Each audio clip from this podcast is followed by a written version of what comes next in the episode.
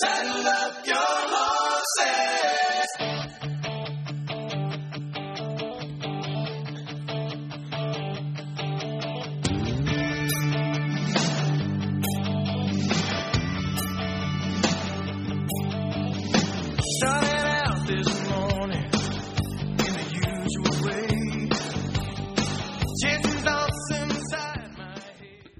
Well, welcome everyone to Red Sky Radio, the Robin Walters Show here. You're wondering what on earth am I doing here? Another program in two days. Well, if you've heard the previous program, which is was about uh, this is getting really interesting with the election, that was done and shipped out just before the Trump indictment, and a couple of other things that I felt compelled to do a sequel here that deals with sort of the election sequel to that program. Uh, Pat Robertson and Jen Psaki. Uh, how about that mix? And, you know, it's just kind of interesting. On a couple of occasions, because I'm not on every day of the week, I'm on one day. There'll be those times where I just am an hour, 12 hours, maybe 24 hours ahead of a story and it should be included because the show is very time sensitive, if you will. So here you go. You're getting a two for this week. Uh, dealing, and I want to start with, and it's not going to be a full length program. Uh, and while I don't think it's going to be, we'll we'll find out. Maybe it will turn out to be that. Dealing with the Trump indictment, we're going to start with that. Um, and I just want to say that this is either a break 'em or make 'em moment. I don't know how this is going to turn out, of course, uh, but it's either going to it's either going to break Trump or it will make Trump. And you know, it's interesting. He can, can he can continue to campaign, even though he's been indicted he can continue to campaign and run for president if he is convicted. Nothing stops him. And then, of course, if he's elected, the first act he'll do if he were convicted is to what? Pardon himself. I would, and he should. This is such an unbelievable hatchet job that you got that fake, fake patriot Christopher Wray with a fascist Bureau of Intimidation, sometimes known as the FBI, that you know they were they kept trying to get Congress kept trying to get uh, released the whistleblower testimony as long along with some other information that absolutely would conclude that Joe Biden is corrupt as Chicago was under Al Capone. Joe Biden, in addition to being what I really truly believe is demon possessed, because well, he's not he's not throwing out green uh, green slime out of his mouth like Linda Blair in The Exorcist. Well, you'd misunderstand uh, misunderstand demonic possession. It can be that way, and it can be ridiculously smooth, as it is revealed in the Book of Acts. Actually, there are demons who masquerade as ministers. Get that word? Ministers of righteousness. So those that are demon possessed who actually act and sound a whole lot better than Joe Biden. But this guy is from the pit of hell. He is Barack Obama 2.0. We know that. But the fact that Christopher Wray would stonewall until the indictment was launched so that CNN and all the other kind of prostitutes for the left that call themselves journalists, but they're propagandists, they could cover the indictment and ignore the glaring evidence that Joe Biden is a crook, is a crook, always will be a crook, always has been a crook. Look up the corruption in the dictionary, and you got Joey Cornpop Biden's picture there. Skip the definition.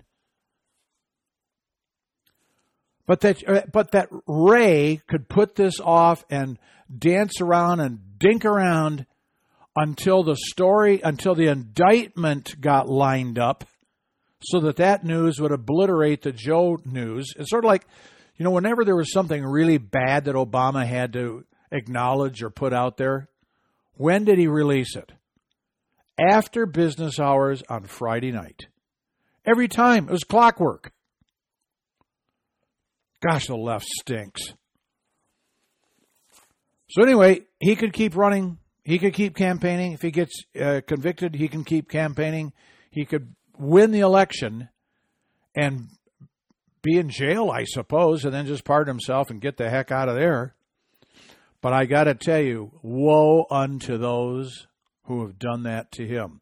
I heard him, you know, I heard him on uh, the TV yesterday acknowledging that he'd been indicted, and I'm just astounded at his control and his kind of almost compassion, his hurt for this country, what it's become.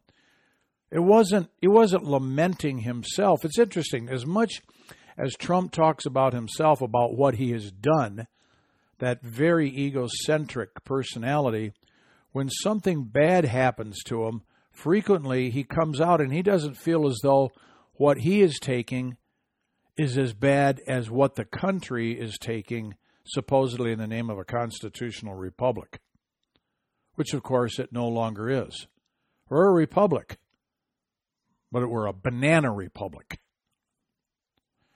Well, you know, there's a relationship here in my support and kind of recurring support for Trump to my salvation experience. I, I, may have shared this before, but I make it very brief because I want to make a very strong analogy here.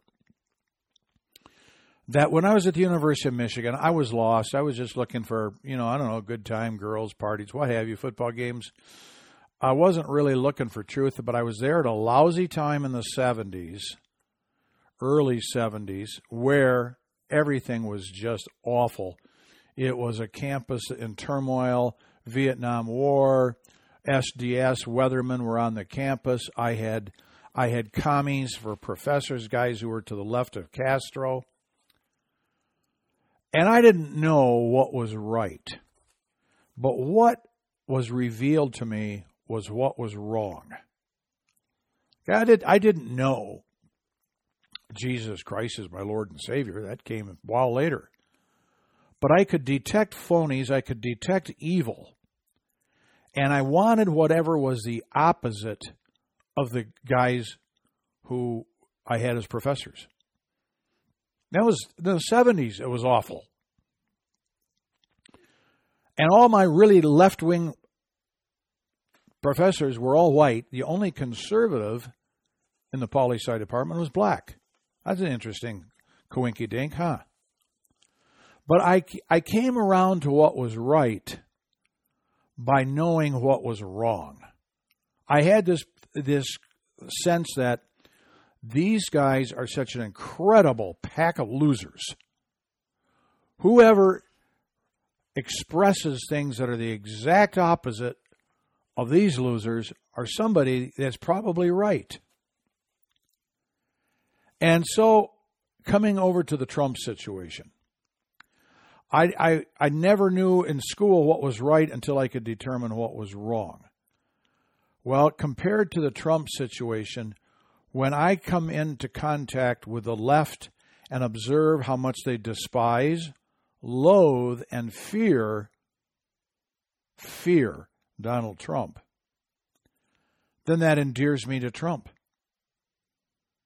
It does. I mean, if these people who I would not, I could witness to them, but I don't know that I'd have any other dealing with them, come apart from among them and be separate. They're crooks. They're from evil. They're from the pit of hell. There's a reason they're called Democrats, and I'm going to blow you away with something at the end of this program. I, I it just, well, anyway, I'll get there. But if they are so bad, so evil, so wrong, and they hate Trump so much, that tells me that Trump must be God's man. Satan is animated more against Donald Trump than anybody else. And he's not the most moral candidate running on the Republican ticket. So anyway, so you know you can identify your friends. You know what I mean? I know I got to change that. You can identify your allies sometimes merely by identifying who are your enemies, who aren't your allies, and knowing that those other those others are not on their side. That somehow the your that the enemy is a negative barometer that will help point you to your natural allies. They may not be Christian. I mean, David had 600 men. A whole bunch of them were kind of malcontents. They were in debt and they were had problems and but they identified with David enough and David didn't turn them away. No, he didn't. So you can identify some uh, help identify your allies by determining who are your enemies. Always has been that way. And now and, and I'm only going to suggest here that if they somehow break him, and actually this somehow may be the breaking point for Trump, although we'll find out if he really is Teflon Don, as he was once called. I don't know who gave him that term, but that nothing sticks. You would think that anybody with a half a brain would say, okay, he was improperly impeached, impeached once, they couldn't prove it. Improperly impeached twice, couldn't prove it. There's no Russia hoax. Well, there was a Russia hoax, but it was perpetrated by the hoax is perpetrated by the fascist Bureau of Intimidation, Christopher Wray, who should be up for treason, and you know the punishment for treason if he was convicted. But if they break him somehow, I am just trusting that God will give us a replacement that becomes the left's even bigger and worst nightmare. So much so that they'll wish that they had Donald Trump back. To because he was an he was a punching bag for the left.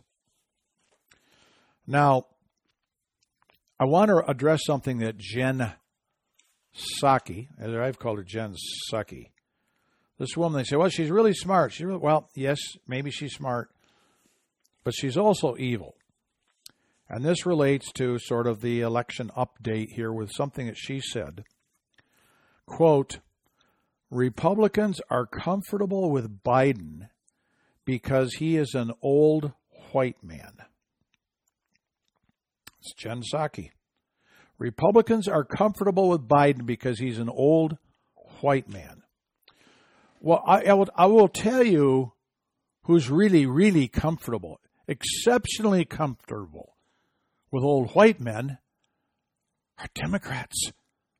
Those are the jerks that voted them in. It wasn't Republicans who voted in Joe Biden. It was Democrats. They're the ones that are comfortable with old white men and old white women, like Nancy Pelosi, Dianne Feinstein, Chuck E. Cheese Schumer, and Joey Cornpop. You want to look at all the old white duds and fuds in politics today, they're dominantly on the Democrat side. And she has the audacity to say, you know, this is what gets me about the left. They cannot resist somehow, no matter how stupid, inane, and insane it is, to try to turn every single news story into something racist. And yet they won't cover the real racism, like Jamie Foxx's statement the other day. Oh my goodness sakes. The movie he's he's in or he's going to be in. He was on Saturday Night Live, gloating, gleaming, smiling, laughing because in the last scene he gets to kill all the white people. And then he comes and the and the crowd applauds. He says, "And how great is that?" Imagine, imagine saying, "I love this movie because I get to I, I get to kill a whole bunch of black people." I mean, isn't that just wonderful? I mean, how how more beautiful could it be? This is what Jamie Foxx said about whites.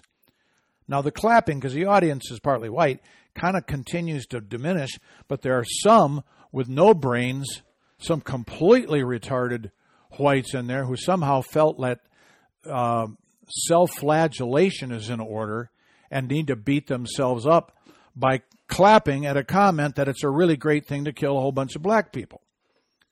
Jamie Foxx is a loser. He's probably he's just one one more left-wing loser.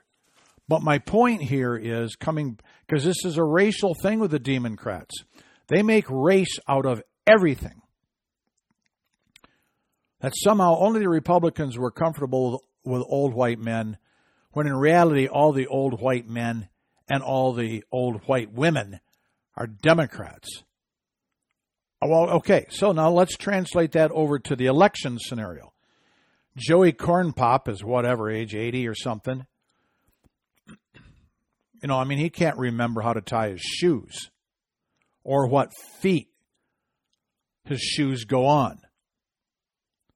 He's looking for a sandbag to trip over, if in fact it was actually a sandbag that he tripped over.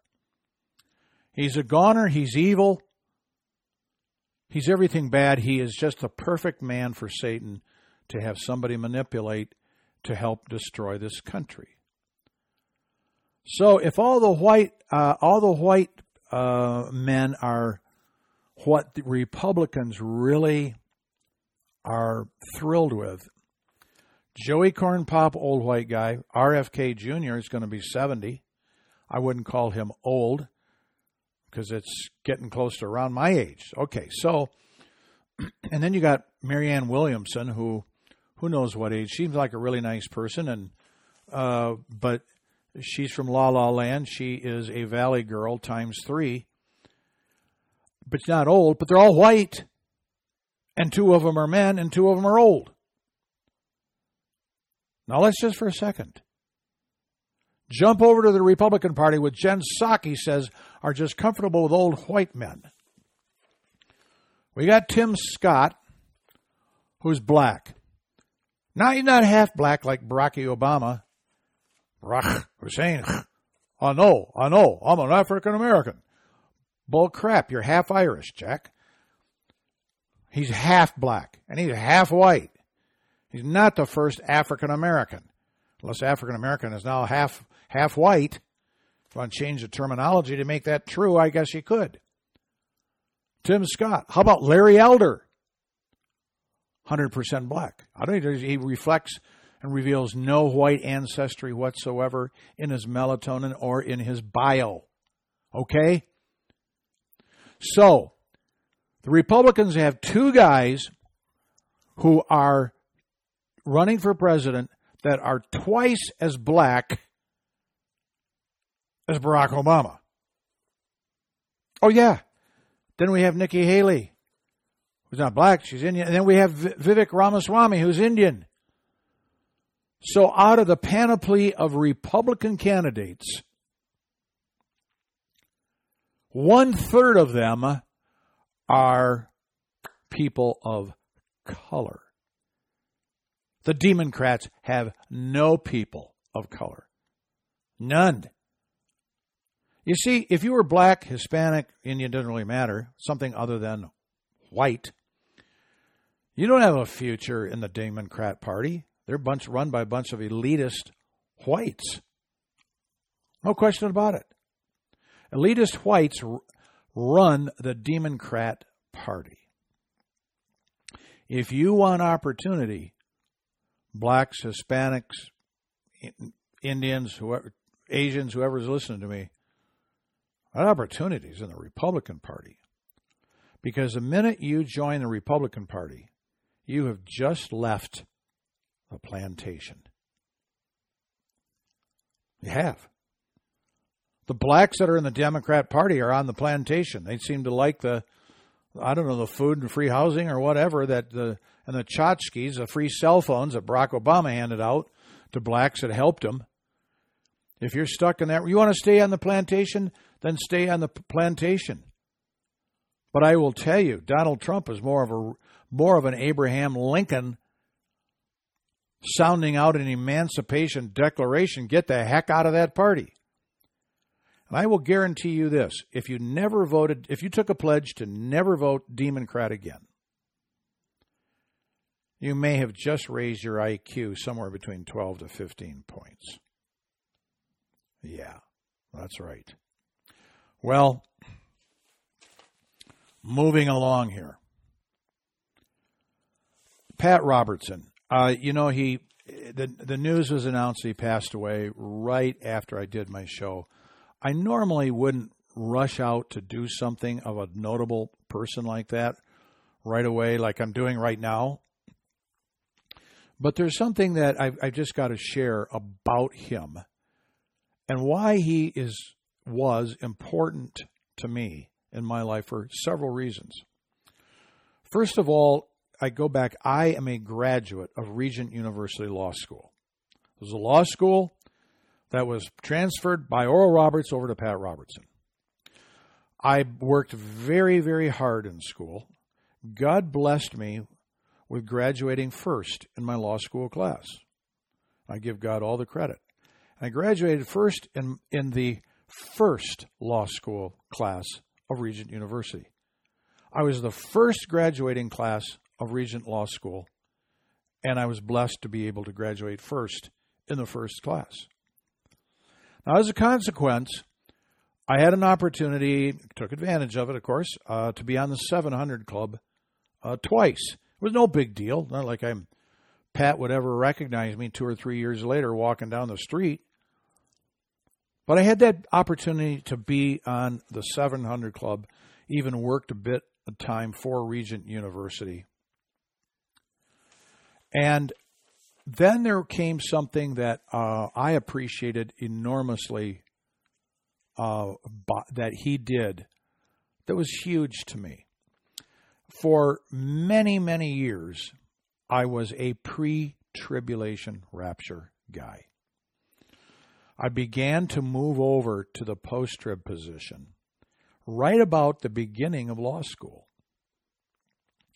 By the time I finished law school, or shortly thereafter, I had made the complete migration over to a post trib rapture perspective, which I share in the book The Rapture Revisited. Finally, a lawyer takes a look at end time events, which is available on Amazon. Did I share that? That book is fairly recent. But I was not very outspoken about that position at all. All my friends are pre trib, the pastors are pre trib, whatever. And I said, I, I, don't get it. I talked with a few of them. They, uh, I bothered them even thinking something to the contrary. The one pastor said, Hey, you can stay here if you want, but I'm leaving. You can stay. Well, thanks. I, I'm sure that's how theology should work. Let's just have a hissy fit and get mad at the people who disagree with you over something that is not fundamental to your salvation. It just bothered me. Well, I want to ask you this question. Have you ever felt, and I'm sure you have, it's more rhetorical. Have you ever felt like there's something that you be, you believe or you're coming to believe it and it keeps growing or you it's matured and you do fully believe it but you don't share it because you have not run into one stinking person who believes like you do not one you can't they aren't there and so you're questioning your own rationale your own mentality, your own intelligence, because you can't find run across anybody who actually believes what you are coming to believe or now fully believe. That's the way I was for a number of years dealing with the pre trib rapture and then the post trib rapture. The post trib rapture for about 15 years after the conversion I just didn't talk about it. I could, there wasn't anybody to talk to it about except a few people I'd talk to and get into an argument. There were no churches, no ministry programs until until one of the rare occasions at that point in my life that I actually was I sat down to watch the 700 Club. Now there have been things that I've disagreed with Pat Robertson about. I mean, you can't be on the air for what 50 years and not say some things that people are not going to like or, or just have a fundamental disagreement. Pat Robertson was the absolute first person I ever heard that said, and he was a Southern Baptist, spirit filled Southern Baptist, who said this There is just no way the pre trib rapture can be true. We are around during the tribulation. We get raptured somewhere in the second half, but he personally believed it was at or very close to the tail end. And I, st- I sat there dumbfounded. The first person in my life, after a decade and a half of believing that, that I had respect for, and who also was a luminary, and a lot of other people respected, to come out and say, Oh my gosh, there is somebody else. And with that, a few years later, I began to preach it. And a few years later from that, I began to write about it. And a few years after that, I wrote a book about it. So I attribute this coming out, if you can call it that, to Pat Robertson. And I thank him immensely. Pat Robertson, by training, is not a theologian. Pat Robertson is a lawyer. I am a lawyer. We read the Bible like the perfect contract that it is. Don't start moving things around and putting this passage instead of another one and giving them these funky meanings and try to twist and contort and get all twisted in your underwear trying to contort your way into a pre trib rapture. Read it like the contract that it is. God's a good Jewish lawyer, to quote Sid Roth. And interestingly, a few of the others that have come out in support of that position have been lawyers. I'm not saying we have an edge on theologians. I'm just saying we look at Scripture as what it is. It's called the four corners. You don't go outside the document to interpret the document. You don't insert stuff that isn't there. You don't remove stuff that is there. You don't rearrange stuff from the arrangement that it has unless it's obvious.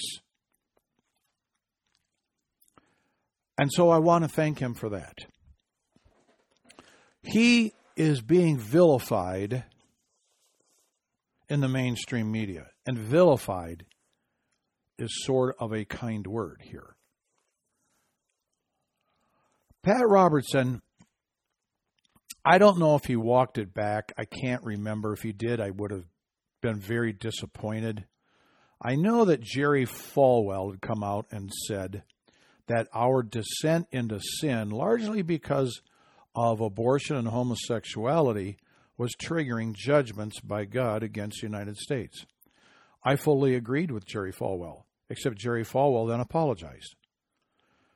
And just as a word of caution and advice, when you speak, let your yeas be yea and your nays be nay. Don't shoot your mouth off and then apologize because somebody doesn't like what you said or you're in hot water, or you might lose your job or blah, blah, blah. Screw all that. If you're going to say it, say it and mean it or shut up. Those are the options. Let your yes be yes, your no be no, and don't go wiggling around afterwards. I appreciated Jerry Falwell. I had a nice talk with him once on the campus at Regent. I, I love the guy. I just think he he got himself in trouble there.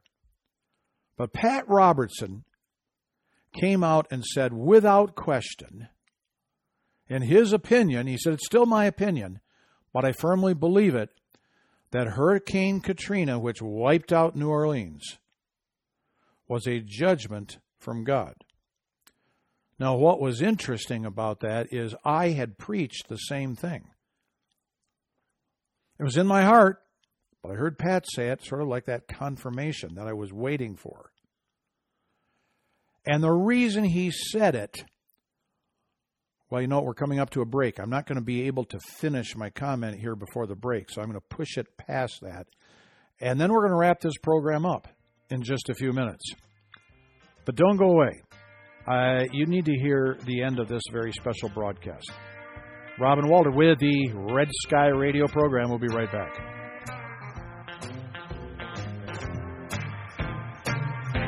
The Robin Walter Show is a listener supported program. Your contribution goes to help as many people as possible to hear that the Word of God has answers to help you survive and even thrive in the dark days ahead in this country. We pledge to bring you the critical information you need to make informed decisions in this age where big tech and big media have conspired to rid our country of everything Christian.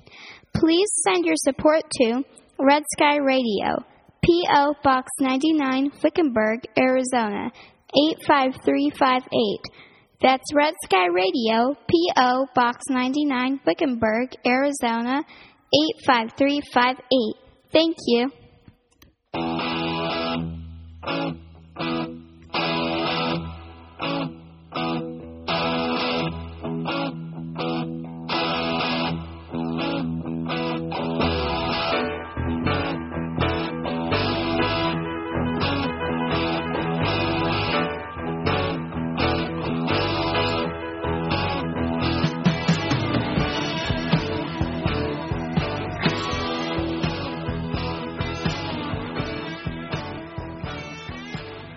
We are back. This is Robin Walter with Red Sky Radio.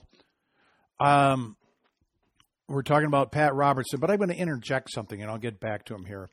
Just kind of listening to the solicitation by this uh, young lady. She did that taping two and a half years ago when she had just entered third grade. And I'm listening to her comfort her competence and her confidence as she was doing this solicitation. It just kind of dawned on me.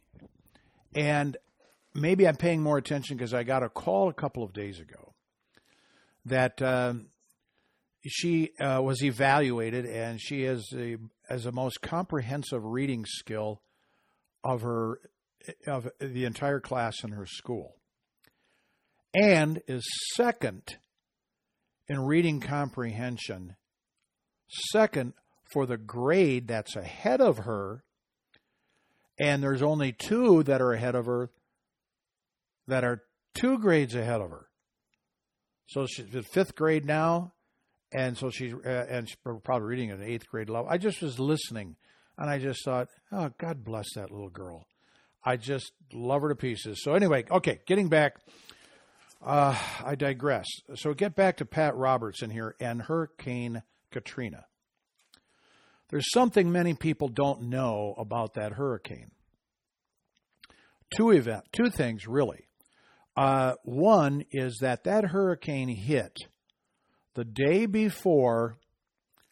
Uh, oh, I can't even think of the mayor's name. He was uh, mixed race. He called himself Chocolate chocolate or Oreo or I don't know, whatever term it was he used to describe mixed race, he was describing himself, but was getting ready to op- give the red carpet treatment 24 or 48 hours from hence to about 150,000 queers who are coming to New Orleans to begin and celebrate what they called the Festival of Decadence the Festival of Decadence. Yikes. Okay, now to the hurricane. What does the word Katrina mean? Seeing no hands out there, I will I will share it myself. Katrina means cleansing. Isn't that something? God absolutely did judge that city. There's no question about it. In my mind, I, I can't say that as a fact because God, I mean, I look at it and I can't see any other explanation. And I fully agreed with Pat Robertson uh, that it was, and he didn't even mention that about a cleansing. He was just speaking about the festival of decadence and the fact that God decided to wipe it out 48 or 24 hours before that. So, that fact has not been lost on a lot of people from the left. In other words, the minions of Satan, the hellions, if you will. Because if you look at how reviled Pat Robertson was how thrilled the left is at his death. They are jumping up and down. This one guy, this one guy said, uh, a journalist said that he thought it was fitting justice that Pat Robertson, these are his words, that Pat Robertson went to hell during Pride Month. You see, all, all the left that's attacking him, and, and I mean the venom, vituperative, vitriol, vindictive. I don't know, I'm out of V words, at least the ones that I want to use, are all coming from homosexuals. And the one guy said, you know, I didn't, I, not, uh, Pat Robertson's death is almost making me believe there is a hell because I want him there so badly. Another one came out and said, the way we, the way we are going to uh, broadcast this joyous event of Pat Robertson's death is this pride. They spelled it out. Pride. P for Pat, R for Robertson, I for is, D for dead, and then E, everybody. So the meaning for the pride here is Pat Robertson is dead, everybody. And then it was a bunch of exclamation marks.